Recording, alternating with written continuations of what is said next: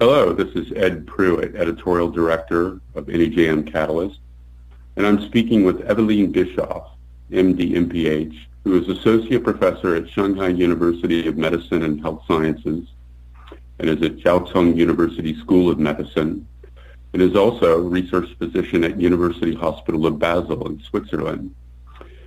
Ewelina is in Shanghai right now and uh, has a lot of interesting observations about uh, living in China amidst the COVID-19 outbreak, as well as uh, advice for other countries.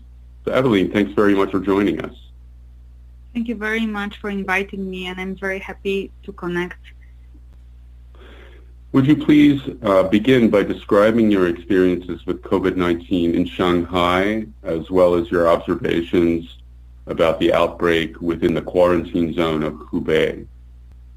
A medical doctor in China, I have to say that I have been definitely very fortunate to be here in Shanghai during the outbreak, since first of all, the number of cases in Shanghai was comparably very low. We only had about 400 cases overall and very little fatalities, luckily, which was, of course, different in Hubei, where the numbers reached over 60,000 and many more deaths. The curve is now flattening, and I have observed a lot of measures that the Chinese government and Chinese healthcare system applied and implied, and they turned out to be very effective and efficient. And especially now, looking back at what's happening in Europe and the USA, I have to say that many lessons can be learned from China, and I hope that they can still be translated into the reality in many countries.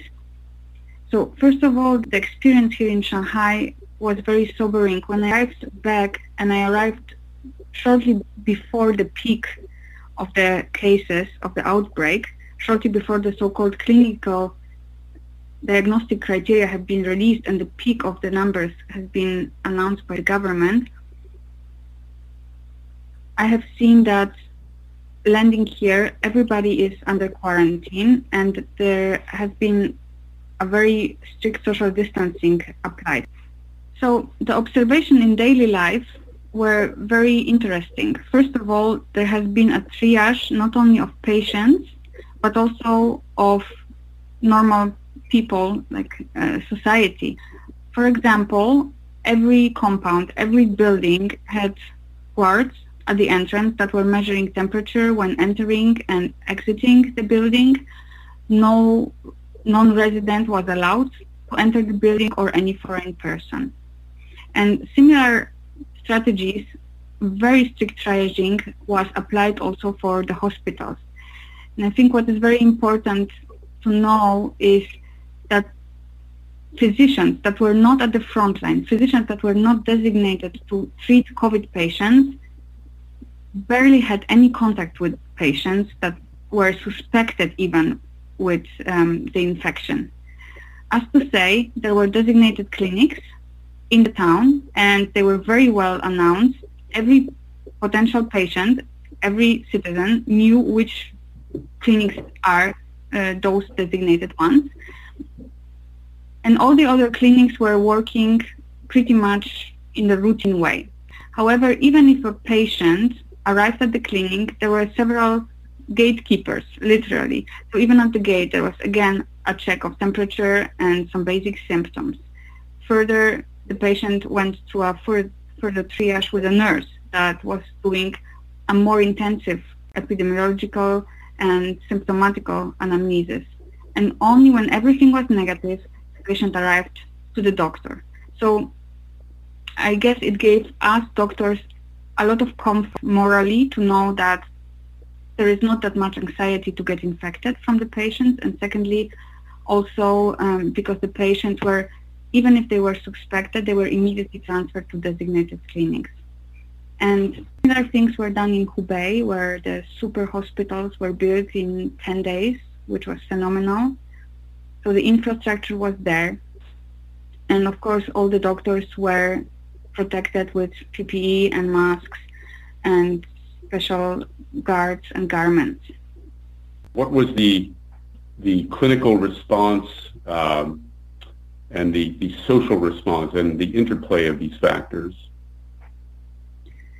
So this is a very important question. Thank you for asking it because I believe that the clinical response and the social response were very much interrelated and there was a balance between those and even a slight disturbance would probably lead to very fatal outcomes. So on the one hand, clinically, there was a massive response from the physicians. There were teams mobilized to Hubei province from all the 31 provinces of China. And not only physicians were going to Hubei to help out, but they also went together with the equipment. So ECMO machines were mobilized, CRTs, specialists, epidemiologists, everybody was mobilized. Then there were the radiologists that were working day and night because um, radiological findings, the CT scan was and is one of those criteria which actually can define a patient um, even before a serological test is being done. And this was very helpful at the beginning because we have to remember that all the things that we know now, we didn't know them back in January and February. Clinically, doctors were very well informed and the communication from the government down to the pay, to the to the physicians and also to potential patients and to society was very effective there were clinical guidelines that were developed and updated constantly. I recall that we have received through social media and through our channels, the specific medical channels on WeChat, updates almost every day. How to treat patients, what are the updates on the clinical guidelines, what are the treatment guidelines, um, very, very strict triage guidelines, and so on. Of course, we were advised that in case if we have any symptoms, fever whatsoever, we are supposed to stay home. Not even that, we are not allowed to go to the hospital. And mm. um, so this was definitely one of the very important clinical response. And nobody was forced to go to Wuhan to help out or to help in the designated clinics because, as I mentioned, um, there were specific clinics to treat COVID patients. Um, and they were so the patients with COVID were never melanged with normal patients, comorbid patients, and so on. Mm-hmm. Um, on the social side, uh, what I have observed and what, it, which was extremely interesting is that the society responded very well. The communication again was at the level of the health literacy, which cannot be assumed at, at a very high level. There is a big part of, of the society um, of older people, and even those were very stringent with the social distancing, with wearing masks. So we were not allowed to leave our homes without a mask, not even to mention going into a shop or any public space without a mask. Every entrance to every public space and even the residential houses uh, was always uh, with a protection, with temperature checking, with registration and so on and even until now, and I think this is something that, that is important, even until now, all of all, everybody has a QR code, electronic QR code that we have to update every week, and this QR code is allowing us to go to specific places. And there is a whole algorithm behind it. And although there was a shortage of masks, for example, just to give an example of a social response, I forgot my mask once in the elevator and I was there with an older lady, an older Chinese lady. She said to me, you have to wear a mask for your own protection. And I said, I, I just forgot. I just said I don't have. She probably understood that I do not possess one. She immediately took one out of her pocket, although it was such a valuable piece of, um, of, of important prevention, and she gave it to me. So socially, uh, people were supporting each other very much. That's fascinating um, and very stringent. When we were speaking before, you described, uh, you mentioned that you had uh, conducted a survey of Chinese physicians. Uh, could you please tell us about that? What were the goals of the survey and the respondents and, uh, and your findings? Sure, with, with pleasure. We were curious about how those physicians who are not at the front line, but those who are supporting the entire rest of the population medically cope with the situation, with the quarantine, with treating the patients under the constant fear of potentially being infected. And we had about 450 responses. And I, I would just highlight the, the most interesting findings, which, which I found very impressive. So while the outpatient number was reduced for uh, of, of, about 50%, the inpatient um, numbers was pretty stable. And while about 50% of all the responders stated that they were afraid that they could be infected by their patients, they still continued working. And there were, and this might be also a very interesting point applicable for, for Europe and the US, there were available psychological support sites for physicians, specifically for medical workers, uh, among those also physicians. And about 20% of the responders stated that they actually needed psychological support during that time. And I was very happy to see that 80, 18% answered that they actually used them. So those were really in demand. They used the resources and the resources were in place. Um, something we learned from the SARS and MERS epidemics and that was translated into reality right now very quickly. There were very many options to get support. What we were also very interested in was to see if those physicians um, who who uh, were here in China, if they consider leaving medical profession, and or if they consider switching into being a medical professional but not in clinical settings switching, for example, to industry. And mm-hmm. we have consistently about 11 to 15 percent of physicians stating that they had those thoughts, they were hesitant, but at the end of the day, they did not uh, make any steps towards it. And last but not least, what we perhaps will be talking about also later is we have asked the physicians how much did they use digital medicine, telemedicine during that time.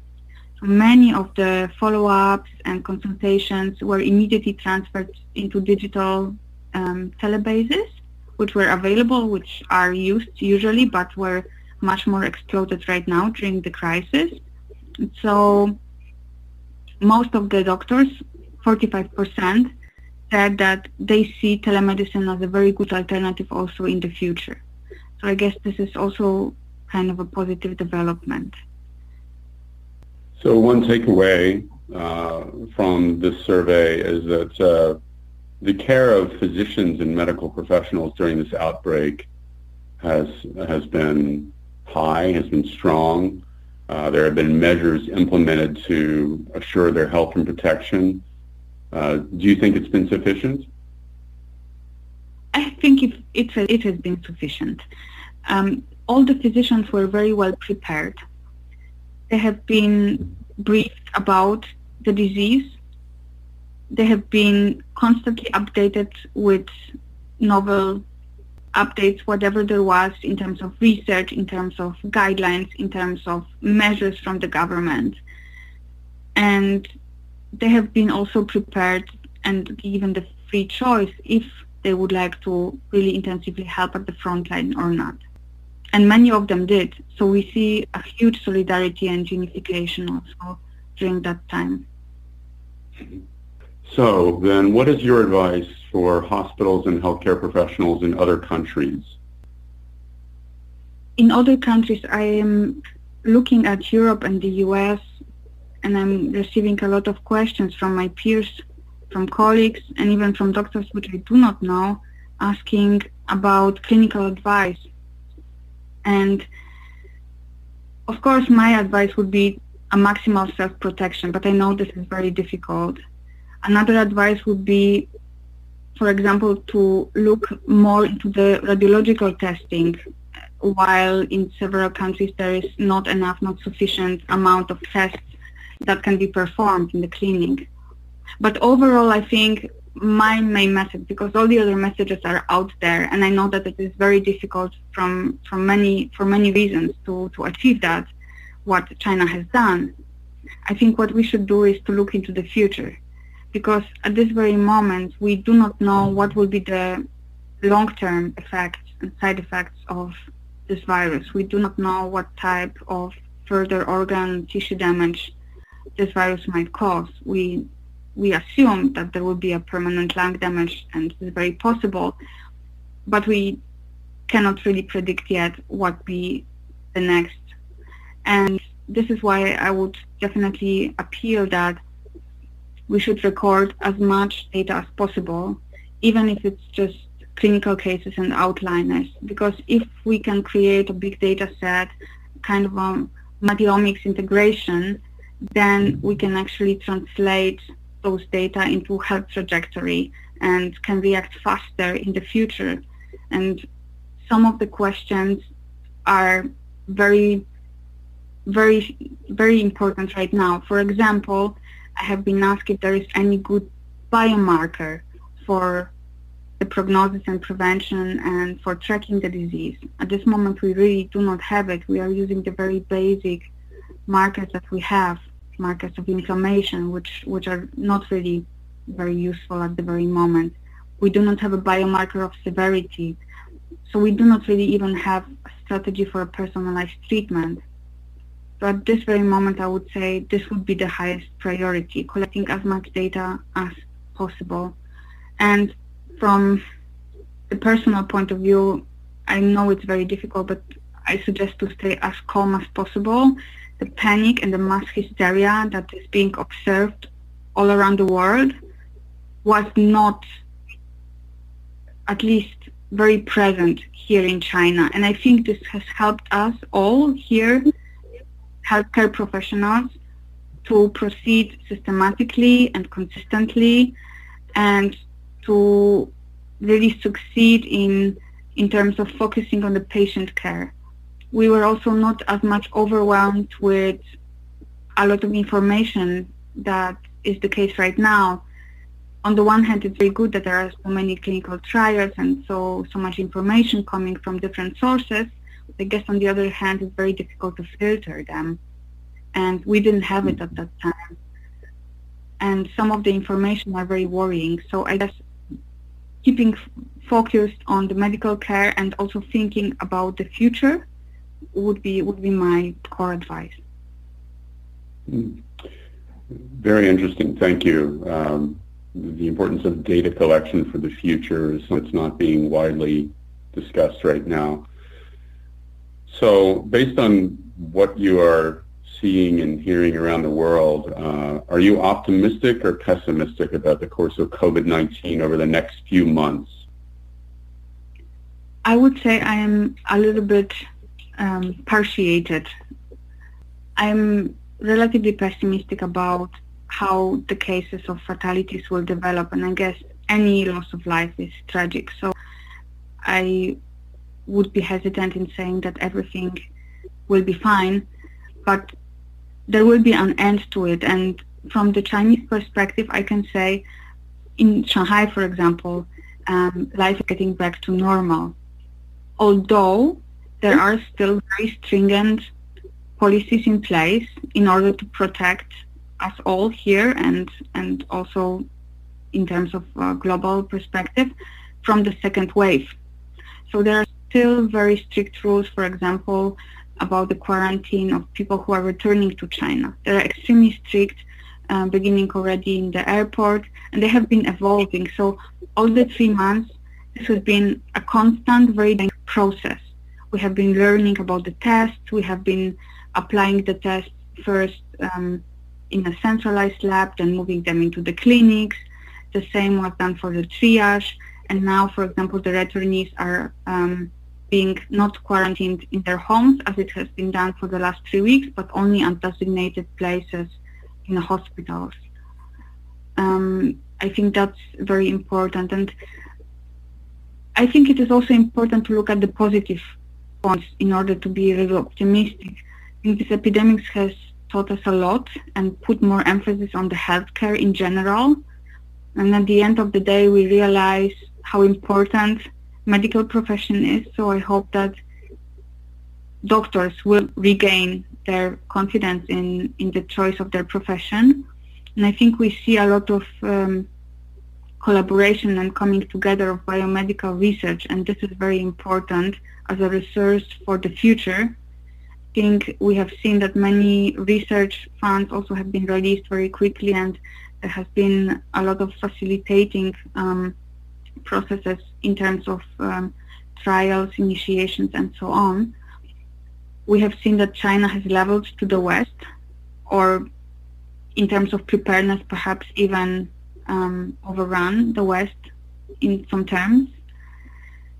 And I think um, what we see and what has um, received a big push through this crisis is personalized medicine and the use of big data and artificial medicine in order to in order to target hypotheses and, for example, um, rapidly discover drugs or even creating molecules towards new treatments. So this will allow us also in the future to very quickly repurpose the possibilities. And I think in this terms, China at the forefront. Uh, Ewelina, thank you so much. This has been fascinating, really informative. Uh, the uh, readers and listeners of NEJM Catalysts around the world will benefit. Ewelina Biskup from Shanghai, thank you for joining us. Thank you very much for having me. It was a pleasure.